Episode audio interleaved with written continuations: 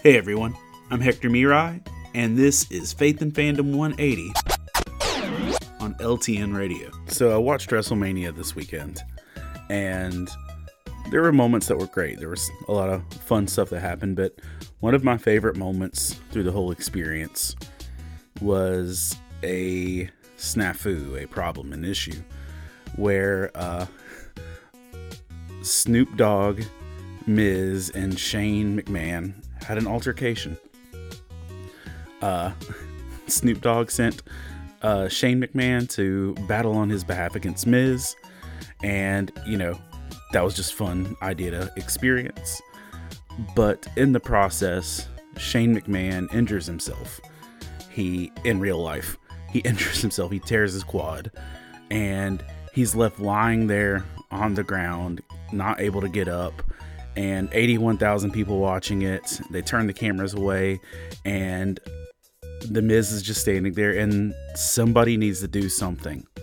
Now, if you've seen how big the stadium is and everything else, it would take any of the other wrestlers like four minutes to get there.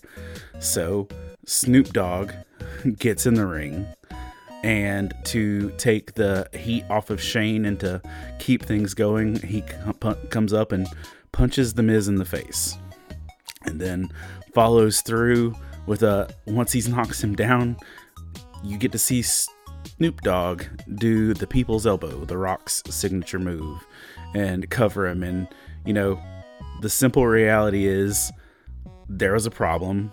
Shane McMahon ended up being helpless at a very vulnerable time, I might add. And somebody needed to rise up and help.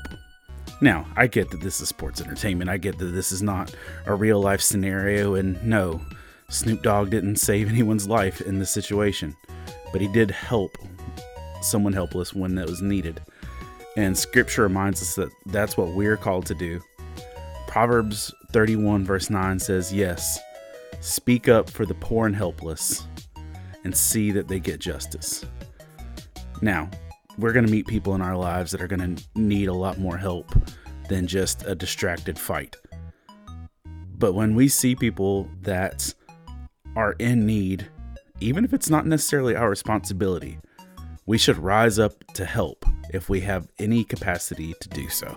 Remember to catch Faith and Fandom 180 every Wednesday morning on the Back Row Morning Show only on LTN Radio. And if you'd like to learn more about Faith and Fandom, head over to faithandfandom.org where you can learn about our Comic Con ministry, podcasts, memes, apparel, and book series. You can even read new chapters before they make it to the next book. I'm Hector Mirai, and thank you for spending the last 180 seconds with me.